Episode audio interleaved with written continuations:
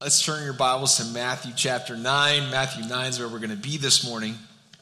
And uh, just to set up this, what we're going to read, Matthew is, uh, is a great book because every so often, the, the author, Matthew, gives you these summary statements of what's been going on. He gives you these little, again, summary statements. A couple chapters will go by, a few chapters, and boom, here's what he'll give you assessment of what's been going on.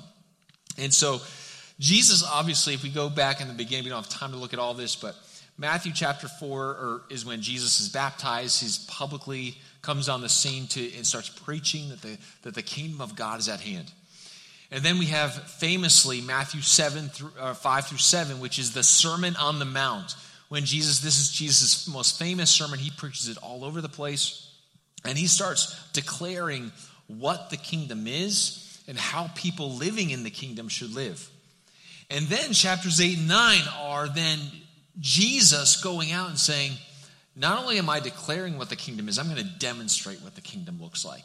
So he goes out and he starts healing all these people and he's calming the storm and he's and he's has charge over demons and he's just, he's establishing his authority. So he taught in authority, he's teaching authority, but he's demonstrating authority. And so that's really the context for what we're about to read in verse 35 through 38. And so let's read it along, if you will, with me. It says, And Jesus went throughout all the cities and villages, teaching in their synagogues and proclaiming the gospel of the kingdom. Now that's Matthew 5 through 7. That's what he's preaching. Now look, and, and healing every disease and affliction. That's Matthew 8 and 9. So Jesus is declaring the gospel and he's demonstrating the gospel. That's what he's doing here. And here's the question why is he doing this? Why is he doing all these things? Let's look at verse 36 because he tells us. And when he saw the crowds, he had compassion for them because they were harassed and helpless like sheep without a shepherd. Then he said to his disciples, The harvest is plentiful, but the laborers are few. Therefore, pray earnestly to the Lord of the harvest to send out laborers into his harvest. So this morning, I, I, I want to talk to you about what, why Jesus does what he does. Because obviously, the things that Jesus says and does are, should matter to us as followers of Jesus. And here's what I know. And, and I hate to be I hate to be a downer this morning, but here's the reality that we find ourselves in today in 2018 in, in the United States. You and I are living in the greatest decline of Christianity in the history of our nation. Let me say it again. You and I, we are living during the greatest decline of Christianity in the history of our nation. Now, think about that for a moment. That, that should be a very sobering thought. And I, and I believe this that one of the reasons why that's happening is because we, the people of Jesus, the followers of Jesus, have neglected to declare and to demonstrate the gospel of Jesus. We have forgotten to do that. Just like Jesus shows us right here in this passage, why was he doing this? Because he saw the crowds and he had compassion for them. They were like sheep without a shepherd, and he felt something and wanted to do something about it. And so, you know, we can look at why, if I can say, well, why are we not declaring and demonstrating the gospel like we should? Well, we're going to get into that a little bit, but I'm not just making that up. I, have a good friend who um, he he runs a uh, statistics thing, and uh, he's got his PhD in statistics, so he is way smarter than me. Okay, and he has surveyed over fifty thousand church-going Americans over the last few years. And hundreds of churches, and this is what he has found. I, there's three number twos uh, that that really stick out to me. All right, and if you want to find out why are we here today? Why are we in a position where the church is declining and lostness is increasing? The first number two is this that the average church going uh, person only has two non believing friends. The average person only has two non believing friends. So when you even talk about people that you know, that you could call someone close to you, the average Christian only has two people who are, who are far from God. The second number two is this the average Christian, the average churchgoer, only shares the gospel two times per year. Two times per year. That's the average. Okay? And then finally, only 2%, and from this survey, 50,000 church going Christians, only 2% of all church going Christians ever lead someone to Christ in their lifetime.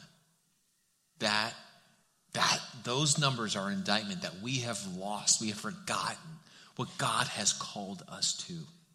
And so, what Jesus does here is he sees the harvest the way I believe that he wants us to see the harvest. He, he sees the people around him that, that, that are, are helpless and hopeless apart from the gospel. And so I want to talk to you about seeing the harvest the way Jesus saw the harvest. When Jesus saw the crowds and had compassion for them, how do we recapture that today?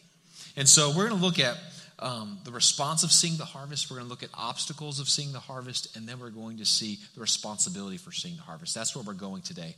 But I believe this if we don't see the harvest the way Jesus saw the harvest, we will not live on mission with Jesus. If you and I are going to get back to living as missionaries, where, where, where we live and where we work and where we play, then we, we are going to rediscover this missionary calling. And so, so I think we need to look again uh, what, what he says here, verse 36. It says, When he saw the crowds, he had compassion for them because they were harassed and helpless like sheep without a shepherd. Let's look at, first of all, how do we recapture uh, living on mission with God? We have to first have the response of seeing the harvest. Jesus has a unique response to seeing the harvest right here. And his response was he saw the crowds and then he had compassion for them. Okay? He saw the crowds and he had compassion for them. Now, when I say the harvest, what do I mean by that? What I mean by the harvest is everybody in your community that is in a helpless and hopeless state apart from Jesus Christ. How many people are, is that in Greenville? I don't know. I haven't done the demographics, but just think about how much, what was that number? Because if you don't know that number, if you don't know what the lostness is in Greenville, we don't understand the responsibility that we have laying before us as followers of Jesus. Because many times we count things like we count how many people are coming to church, which is great, it's wonderful. We should count those kinds of things. But shouldn't we know what our mission field is in our backyard? Shouldn't we know who the mission field is around us?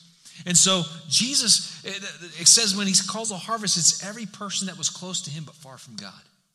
That's who the harvest was. And so Jesus sees the, sees the crowd. He has compassion for them. Now, this is not just a random, you know, seeing something and feeling something uh, that's just random here. This is actually a pattern we see, and this is specifically used by Matthew, and Jesus uses the same wording. This is a cause and effect of seeing and having compassion four times in Scripture, four times in the New Testament. This is one of them. The next one is in Matthew 14 14, where Jesus is getting away with his disciples. Um, to, to get a little r&r and the crowds follow him it's the feeding of the 5000 and so all these people show up, thousands of people show up. It says, when Jesus saw the crowd, he had compassion for them. He, Jesus uses this in one of his parables, with the parable of the Good Samaritan, where the guy who's been beaten and robbed and left for dead. It says, when the Samaritan was riding by him, he saw the man and he had compassion for him. And finally, Jesus uses the same cause and effect for when he's telling the story, the parable of the prodigal son. The son goes away, lives, lives a debauched, sinful, rebellious life, and decides to come back to the father. And says, when the father saw him a far way off, he had compassion. He had compassion. So Jesus here shows us something that when we see people in need and when we see lostness, we should have compassion. It's something that if we don't have compassion, there's something wrong. And so, we, do we really have compassion? One of the this word's compassion, we really need to define for us because to, what does this word really mean? Does it mean you feel sorry for them? It's deeper than that. And this is when, when, when, when Matthew writes this, when Jesus says this, when it says that he had compassion, there's a very specific Greek word that is used. And I don't like using a lot of Greek in my sermons, but here's what I, it's, it's such a funky word, I just have to share it with you. It's a word that you'll probably never be able to say and pronounce ever again, but this is the word This word, what he felt compassion, is the Greek word splagnidzomai. All right? Splagnidzomai. It even has one of those splagnid, you know, splagnidzomai. That's how you really say it. It's this, it's this deep feeling of emotions because the, the intestines were the splagna. And so splagnidzomai is I feel it in my intestines. I feel it in my gut. I am, have you ever, has that ever happened to you? Something, something you hear news, you, you hear about somebody or something happens to you, and there's just this deep sense of heaviness in your heart, heaviness in your soul. Jesus saying, I, the, the depth of love and the depth of pity and compassion he feels for these, for, for the lost people around him was so intense. And we have to ask ourselves do we feel the same thing? Do we feel compassion for the lostness around us? When I was a kid, I, uh, I grew up in the church um, because my dad was a pastor. I had no choice, okay? And so I grew up going to church my whole life. And the churches I grew up in, what we have these things called Sunday night service. You guys ever remember a Sunday night service? Some of you grew up in the church. And every once in a while, we'd have a very special speaker who would be a missionary from out of the country. And what they do is they'd set up their little slide projector in the middle aisle, and they would project pictures, and they would flip through the slides, and they would show us um, places like Africa and Asia and South America. And they, they would show, one of the things that they would want to show is this is why we're here. And they would show issues of the darkness and and and you know, might be tribalism or something like that. But it was just here's why we're here trying to share the good news. Here's the depth of lostness that's around us. And you'd sit there i remember as a kid being like oh man i feel so bad for those people. I'm so glad that guy's there and and i'm glad he's sharing the gospel with them and with the, when the lights would go on and we'd walk out the building you know what i would think about where are we going to eat tonight that's what I would think about. So it wasn't, that's not splagna. That's not compassion. While the, while the pictures are there and where, while he's talking about, yeah, I felt bad.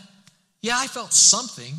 But when, when the lights turned on and I walked out of the environment, I didn't feel it anymore. That's not what Jesus felt, feels here. Jesus has this, this, this depth of conviction that, man, I want to see these people know me. And that's what we need. And I know it's hard. It's hard because if we are not feeling that today, if you're sitting there saying, Ben, listen, I can't remember the last time I felt compassion for someone who's lost. I can't remember the last time I looked at Greenville. I looked at my neighborhood. I looked at my employees or my, my fellow workers, and I felt compassion for them because of the lostness that they have. And I believe that one of the ways that we can recapture this, this compassion is understanding this we will never be able to grasp the depth of compassion for the lost people around us if we have forgotten that Jesus once saw us. That, see, you and I weren't born into the kingdom naturally. You and I are by nature children of wrath. You and I, by nature, are enemies of God. By nature, we are sinners in rebellion against God. But yet, God saw you. God saw you. He saw the depth of your sin, and Jesus had compassion for you. And if you've forgotten that, one of the things that, that, that the gospel does, and I know Ben Tugwell, I know he's a, a great preacher of the gospel and gospel centered preaching, and I know one of the things he does is remind you guys of the gospel a lot. But I think one of the things we have to remember is this we will never be able to have compassion towards other people the way that we're supposed to have unless we understand how much compassion God showed us. I think one of the things that happens is when we when we follow Jesus, the, our, our understanding of God's love, uh, the, the, the breadth of that, that is our understanding of, of, of the holiness of God and our understanding of our own sinfulness. And as we come to Christ, the first time you come to Christ, you understand there's a gap between the holiness of God and my own sinfulness. But here's what should be happening. Here's what should be happening. I love that mature. Part of a, a true sign of maturity of, of Christian is not just knowledge of, I know a lot of things about the Bible, but here's what I think happens to us or should happen to us. As we follow Jesus, the longer we follow Jesus, here's what happens our understanding of God's holiness increases right? And as our knowledge of God's holiness increases, what also happens as we continue to follow God and read God's word, our understanding of our own sinfulness increases. And day by day, and week by week, and year by year, this, this the, the depth of or the height of God's holiness and the depth of our own sinfulness becomes so paramount to one another that it should be filled with the love of Christ. To understand, man, the gap between what God had to do to love me, that's what compels us to have compassion. And if you feel cold towards the lost people around you, I promise you this it's because you have forgotten the depth and the, and the width between who God is and who we were before Christ. And we've got to recapture that. And so, one of the things that, that we understand is it is an obstacle. Jesus saw the crowds, he had compassion for them. Um, but here's the reality not everybody had compassion for this crowd. The Pharisees didn't have it, the other religious leaders didn't have it. Why did Jesus have compassion for this crowd? In fact, he calls them, look again what it says in verse 36. He had compassion for them. Why? Because they were harassed and helpless like sheep without a shepherd. How was Jesus able to see these people the way they really were in this helpless state apart from him? Well, that leads us to our sec- second point. We have to understand the obstacles of seeing the harvest because, listen, for many of us, we don't see the people that are close to us and far from God as helpless. We don't see them as sheep without a shepherd. We, we don't feel any compassion towards them. And so we have to confront the own, our own obstacles to seeing the harvest and rea- realize this is a real problem for us. It's a problem for me as I'm getting ready for, to study this week and I'm getting ready to preach a sermon this week to you guys. I'm sitting there and the Holy Spirit's convicting me, say, Ben, what about your neighbor across the street? What about these people? What about this person in your life? And so I realize I'm not just saying this, hey, this is easy. This is hard. It is so hard because even I look at my life as a pastor and as someone who works with, with churches and what we do at Christ Together. We go all around and we are working together to help pastors uh, work together to reach lost, to reach the lostest in their cities. And I'm doing all these things, and the Holy Spirit reminds me this week, listen, Ben, you can do you can be so busy with church work and you for, forget to be with the, the harvest, to be in the harvest. And so I know this is hard. I know this is hard because the longer we, we seem to follow Christ, the longer you get more involved in church, the easier it is to walk away and step away from the lostness around you. And so this is a real challenge. And so I think there are really three different obstacles that we have to overcome. And you might be sitting here this morning saying, All right, Ben, I haven't been feeling compassion for the lost people around me. And I guarantee you can trace it back to one of these three things. The first one is we see sin instead of the harvest we see sin instead of the harvest. It is so easy for us to see others as the enemy as opposed to people that are basically in, in bondage from the enemy. And, and this is a revolutionary thing I'm about to say to you. What I'm about to tell you is life changing and will transform the way you think about your city. Are you ready for this?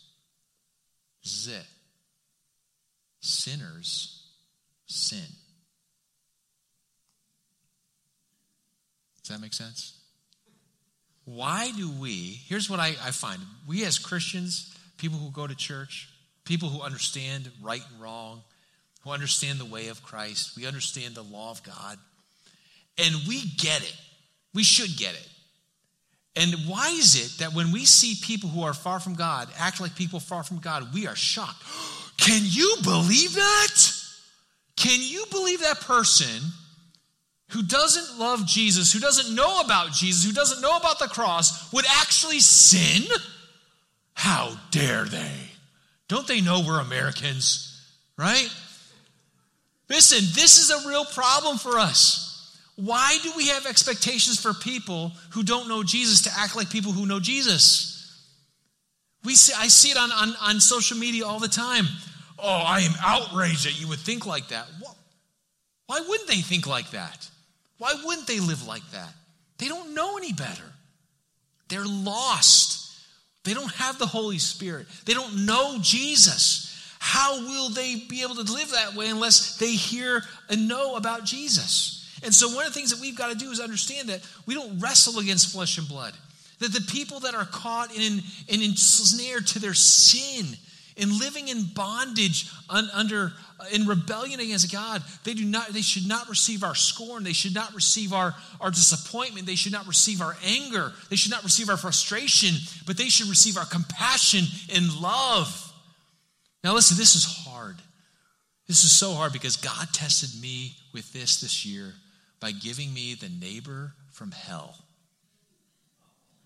It is easy to say we need to love our neighbor and love sinners, and then all of a sudden someone next door moves, you know, moves in and they make your life really hard. And they start doing stuff that you're wondering, is this affecting the value of my home right now? Right?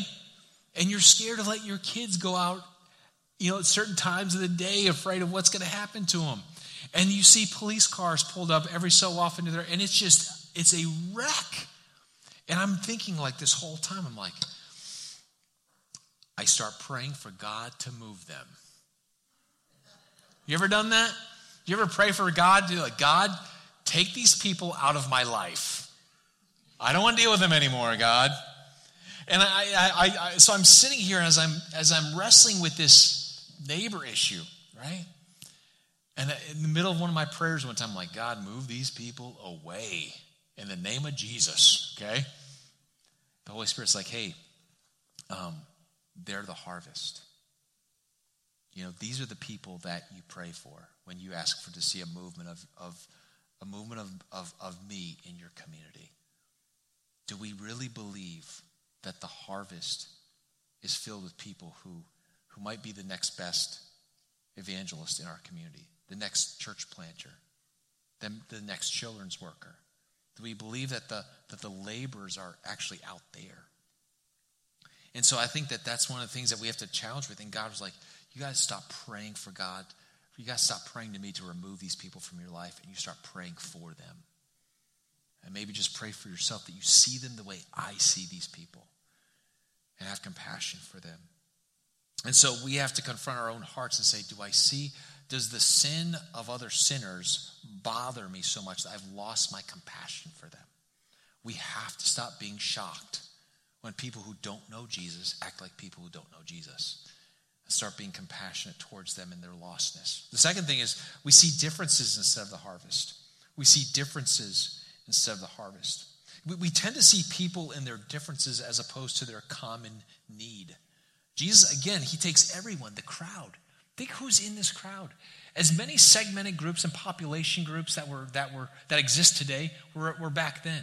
You had the Essenes. These are the people who were religious fanatics who would separate from people and they just believe we just need to, you know, get away and hide ourselves. And then you had the zealots who believed that we, they should overthrow Rome by throwing bombs at them or whatever. And, it, and they were kind of like mini terrorists. And then you had you had the tax collectors and the Jews that were Hellenists and they bought into the Roman system. And then you had the Pharisees. And then you, you just had all these different groups. And they were all there in the crowd. And Jesus doesn't say, I saw the Pharisees, and then I saw these people, and then I saw the Essenes, and I saw the Zealots, and I saw the, the Gentiles, and I saw the. No. He saw the harvest. He put everybody in one group because these are the people. To, to Jesus, you were either someone that was part of the kingdom or you're someone outside of the kingdom who needed to hear about the kingdom. Those are the two groups that Jesus dealt with. And what we do today is we do the same thing. Oh, this is this is a group you know, I see political party. I see skin color. I see nationality. I see sexual orientation. I see it. And listen, the world has tried to put people in these categories to define people by what they do or what their external things. And Jesus is saying you have to start seeing people's souls. And you have to start seeing people the way I see people. Because when, I, when Jesus sees someone, he doesn't say, well, they are obviously someone who would never accept me because of they're part of the wrong political party and this group and that group, and so I won't even talk to them. No, pe- there's people that are part of the harvest. You're either part of the harvest or you're part of the kingdom. That's the way Jesus saw people, and we have got to recapture the way Jesus saw people. Do we see their differences or do we see their common need for the gospel? The third obstacle I think we have to see, and this is the biggest one. I think this is bigger than um, than, than sin. I think this is bigger than our differences, and that's this we see ourselves instead of the harvest. You and I, we get so caught up in what we do, we don't even have time to see the sheep. We don't have time to see the crowds. We don't have time to see what the needs are around us because we're so locked into our agenda, our ideas, our plans, our program, that we have our thing. And man, praise God, we make time for Jesus on Sunday and maybe a couple other times during the week. But other than that, man, I'm doing my own thing. And when I go to God, I ask God to bless what I'm doing. And so, what we can do is we can be so consumed with our thing that we forget what God is doing and what God wants to do. But listen, if you are, if you are, you cannot serve God in your own agenda. One of, one of, you're going to have to reject one or accept the, accept the other. But there's no, there, there's, you can't see, there's going to be a fork in the road where you do what God wants or you do what you want. And you can't, you can't, you can't walk both trails. I know a couple years ago, my, my, um, uh, my family and I, we got a chance to go away and our, fa- for our 10 year, 10 year uh, as, as a church plant, um, the church gave me and my family a uh, sabbatical. So we went away for a couple months and it was a wonderful gift from the church.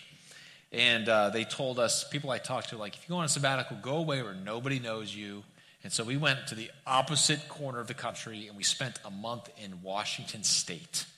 So I wouldn't bump into anybody, okay? So we go out there and uh, we got two places that we were going to stay for the month. And so we stayed at this one place in this area and we had to drive to this next area. and I'm not sure how many of you are like this, but when I travel, I, am so I'm usually super laid back. I'm like chill. I'm very flexible. But when I travel, I turn into travel Ben, and I want to get from point A to point B as quickly as possible. All right, that's how I roll when I try. Any men, amens for that? Anybody else that's like that? All right. Some of you are like when I when I travel. I mean, when my, my kids try to go into the van, the minivan with the with the drinks, I'm smacking it out of their hands like, nah, we are not stopping, all right? I mean business when we travel. So I'm thinking, okay, we're going to leave at this time. We're going to check into the house at this time. And I'm thinking, I'm working all this through. Well, I, may, I make the mistake of telling my kids that there's a Chick fil A on the way. All right?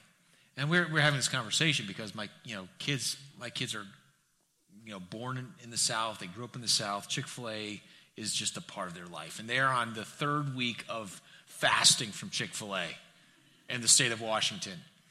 And there's only three Chick fil A's in the entire state of Washington. We're going to be driving by one. And I mistakenly told my kids that. And so all of a sudden we get in the van. It's like, Dad, we're going to go Chick fil A. We're going to Chick fil A, Chick fil A, Dad, Chick fil A, Dad, Dad, Chick fil A, Chick fil A, Dad. We haven't had Chick fil A in so long. Dad, Chick fil A, Chick fil A, Dad. We're Christians and we're in the state of Washington. This is our missionary duty to stop at Chick fil A. We've got to eat Chick fil A, Dad. And so, you know, I'm just driving, I'm like, oh. And there's this tension I feel, right? Because tra- either Travel Ben's going to win out or Chick fil A is going to win. I, both, both cannot succeed, both cannot achieve the plans that they have. And so, this is the reality that most of us have. The reality most of us have is this we have God, what God wants in one hand, and we want what we want in the other. And we've got to decide are we going to do what God wants? Are we going to want are we going to see people? Are we going to love people? Are we going to live on mission the way God wants us to live on mission? Or are we going to do what we want to do? Are we going to fulfill our plans and our ideas and our strategies? And that's the, that is the, the fork in the road. You're going to all have that Chick fil A moment. But I love Chick fil A. It's so good. Yeah, but what is what is why what is the purpose that God has you here for? Because he has you here for a reason. God has placed you in this community for a reason. He's placed you in the house, in the neighborhood for a reason. He's given you your job for a reason. That everybody around you, the lostness around you, exists for the purpose that God has called you to be a missionary in those places. And so we have to not see these as obstacles, but as opportunities. And here's the other thing that we need to remember that Jesus, do you think the obstacles existed when Jesus lived? Absolutely. But Jesus came not, you know, he didn't let the, the obstacles bother him. He came because of the obstacles. If you think about that. Jesus came because of our sin. He came because of our selfishness. He came because of the differences. He came, he came because of all these things, because he wanted to make a people for himself. And so, these obstacles that we have are really opportunities, and they're actually the reasons that Jesus came to confront. So that's the, that's the second that we've got to understand is the obstacles to seeing the harvest. The third, the third uh, step that we've got to do to seeing the harvest is our responsibility after seeing the harvest. Our responsibility of after we see the harvest. When we see the harvest and we understand how we need to have compassion, our response, and we understand that we have to overcome these, these obstacles and look at them as opportunities. The third thing we've got to do is look what Jesus says in verse 37. Then he said to his disciples, The harvest is plentiful, but the laborers are few. Therefore, pray earnestly to the Lord of the harvest to send out laborers into his harvest. Jesus says, Listen, I don't want you, the harvest is plentiful. If you sit here and you believe that people don't want to hear about Jesus, you're wrong. You're wrong. There's a study that came out a few months ago. 79% of people who do not identify as Christians or go to church said that they would be willing to sit down with another Christian and have a conversation about faith with them.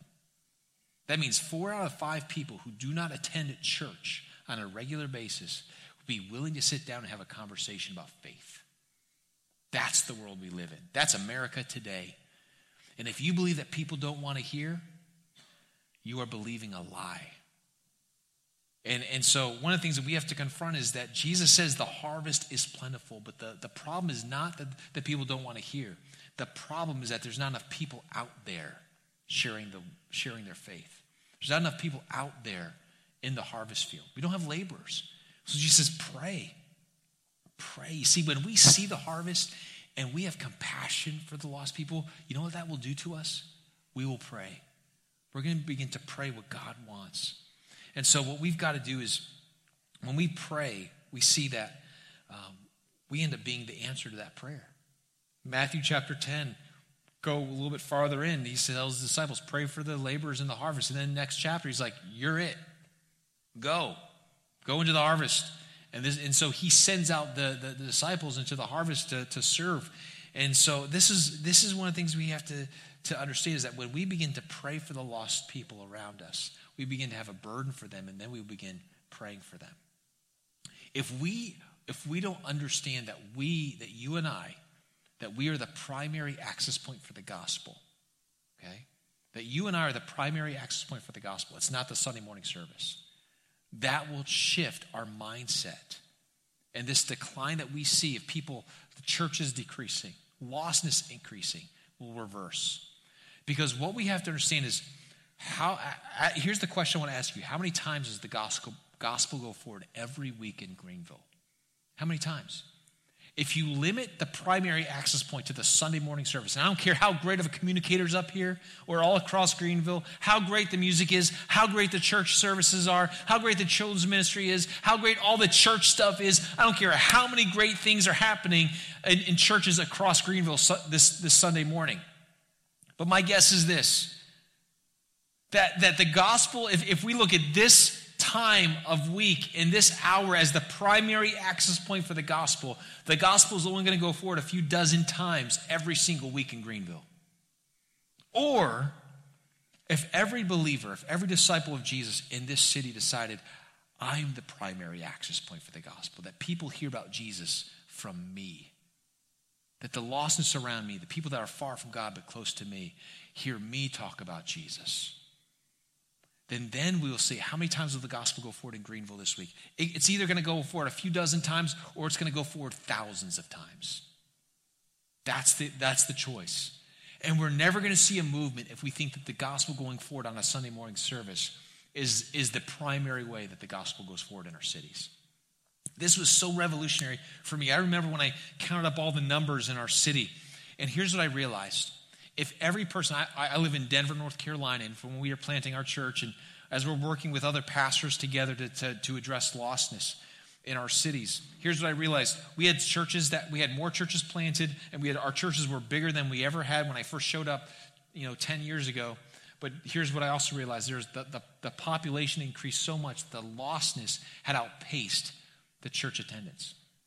And if everyone in Denver woke up on a Sunday morning and wanted to come to a church service, we would only have enough for one third of the population. That's all churches. That's not even gospel preaching churches. The number's going to be far lower than that. But this is the reality. We can't build enough churches to get people to hear the gospel. It has to start with us, it has to start with you, it has to start with me. And so we, we, we, we must confront this, this mindset that the gospel, the primary access point for the gospel, is the Sunday morning church service. You and I, God has placed us here, as I said before, God has placed us here for a reason. And until we begin seeing ourselves as responsible, that you and I are responsible for the lostness in this city. And what we want to see is every man, woman, and child in this city. Imagine if every man, woman, and child, if we had a vision for that harvest field that exists around us, that our vision is to see every man, woman, and child have repeated opportunities to see, hear, and respond to the gospel of Jesus Christ without having to go anywhere. That's what we that's that's what God wants, and that's what God wants to see. So let me leave you with a couple questions to, to, to, to really respond with, to give you some time to reflect on. And here's the first question What is keeping you from feeling compassion towards the lost around you? What is keeping you from feeling compassion towards the lost around you. If you've lost that compassion, if you've lost that deep sense of, man, I, God, I, I feel something for the lost people around me. If you've lost that, why is that? Do you see their sin? Do you see their differences? Do you see yourself more? But you need to identify that. Because until you confront that, that own obstacle in your own heart, you're never going to love people. You're never going to see people the way God wants you to see people. The second thing is this how are you regularly praying for the harvest? How are you regularly praying for the harvest? Who are those people close to you, far from God, that you're praying for every day, every week? They're there. Jesus, if we're going to respond, if we're going to biblically respond to Jesus' teaching this morning, all I can say is this that God wants you to pray. God wants you to pray for laborers, and God wants you to pray for the harvest. That's what He's asking you to pray for this morning. And then, third question is this Who is one person that God wants you to see through his eyes? Who is one person that God wants you to see through his eyes? Listen, you don't have to transform. You don't have to transform Greenville by yourself. You have to transform your neighborhood by yourself. But I promise you this God has placed one person, at least one person in your life, that's within your circle of influence, that this person is here because God has said, I've placed them here. I've placed him there. I've placed her there because I want them to hear about my name. I want them to hear about the good news of Jesus from your lips. That's why you live where you live. That's why you work where you work. And that's why you go to school where you go to school. Because God is the one. If He is sovereign Lord over all things, He has placed each and every one of us strategically in places to be among people that need to hear his name? Will they hear it from you? Let's pray. Oh God, we